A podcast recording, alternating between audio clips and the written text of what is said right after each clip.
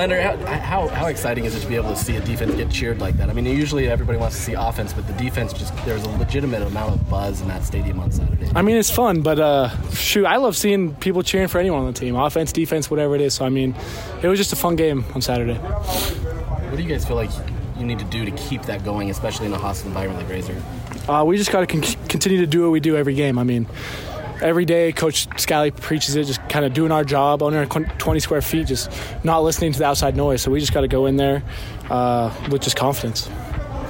Is it easy to kind of overestimate a team when they like to run? Is that kind of what you guys like, or kind of where you at going into this game? So we love smash mouth football. It's old school.